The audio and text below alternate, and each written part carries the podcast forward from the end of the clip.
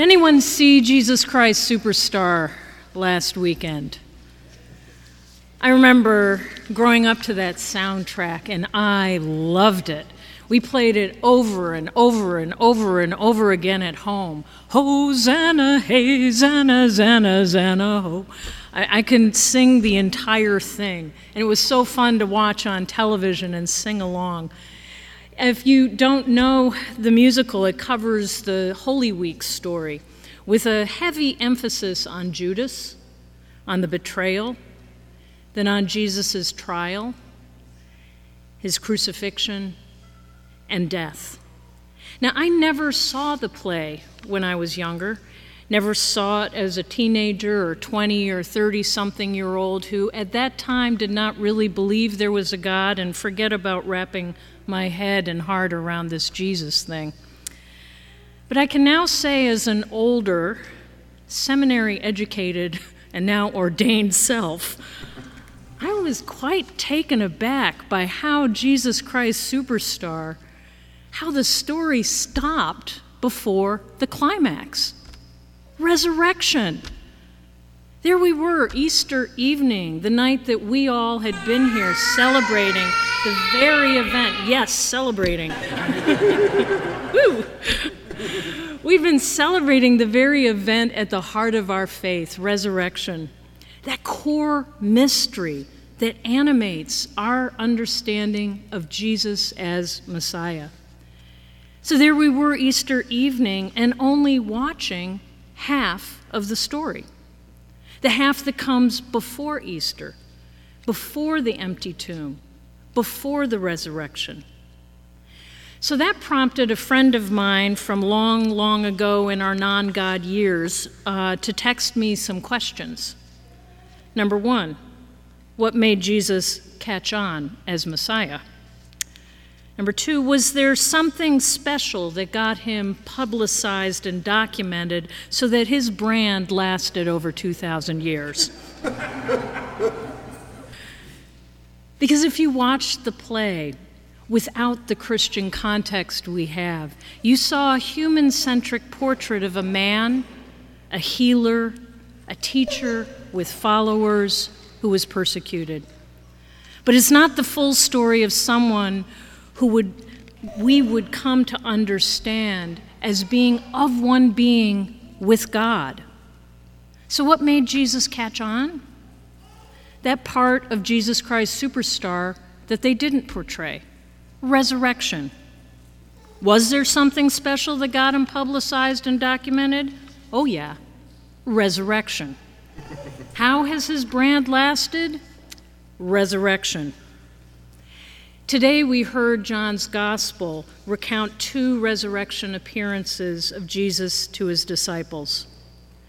His first account comes right before the passage we just heard, and that resurrection appearance is to Mary Magdalene.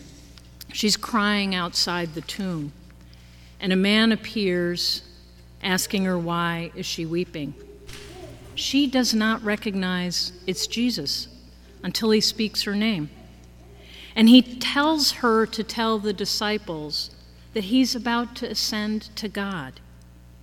He says, I am ascending to my Father and your Father, to my God and your God. And she runs back to the disciples and announces, I have seen the Lord. And she tells them everything he said. And there's no account that they actually believe her. And it doesn't seem like they do because in the very next scene, what we also just heard read is, or what we just heard read, is the disciples are hiding. They're cowering and fearful in a locked room.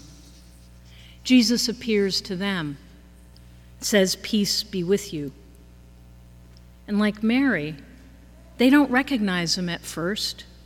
Jesus shows his wounds, and I imagine their minds exploding. They get it. They rejoice. Resurrection. And we just heard John's account of the next appearance that happens a week later, again to the disciples. This time, Thomas is present. He hadn't been in the room before and hadn't seen Jesus before. And when he had heard the disciples say the same thing Mary had told them, We have seen the Lord, Thomas declares flat out, and might I say quite boldly and unashamedly flat out, that unless he too sees the wounds, he, he can't believe. So, Jesus comes again. Resurrection. And at first, Thomas does not seem to get it that this is Jesus until Jesus asks him to touch his wounds. Then, bam, he makes the connection at an even more profoundly mind blowing level. He realizes Jesus is the Messiah. Thomas jumps beyond declaring Jesus is Lord, as Mary and the other disciples did. He says, My Lord, my God. It's funny. We call Thomas Doubting Thomas. Yet all the disciples, like many of us, harbor doubts.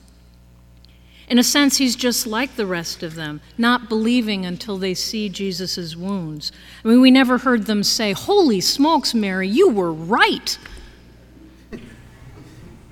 What if we remembered Thomas based on the second half of his experience, the climax of his experience with Christ, not the muddle of unbelief?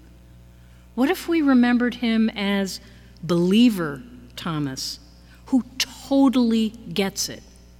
He gets resurrection. He gets Jesus, who death cannot destroy. Jesus, present with us forever.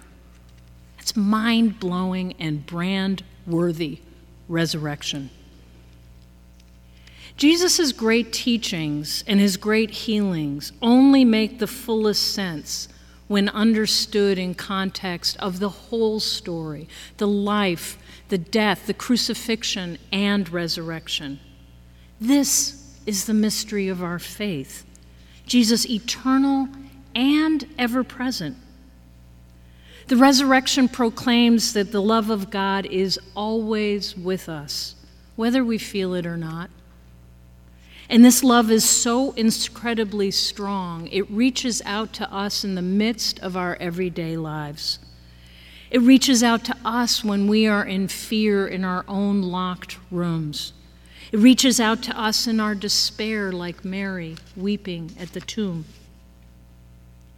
This remarkable moment in time has been described by a writer as a wall turning into a window.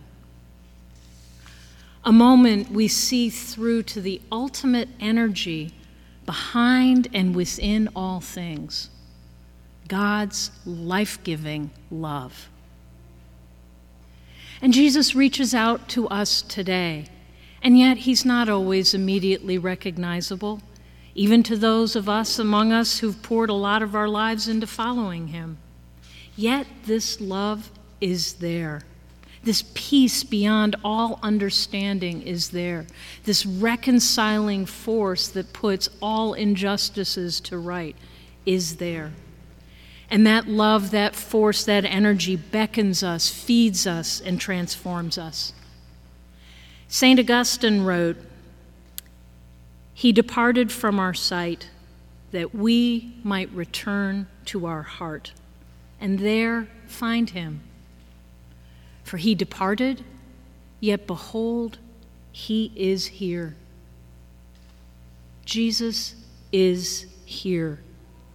Easter is here, and this is the climax of God's story. And it's a climax that lives on today and has lived on for over 2,000 years.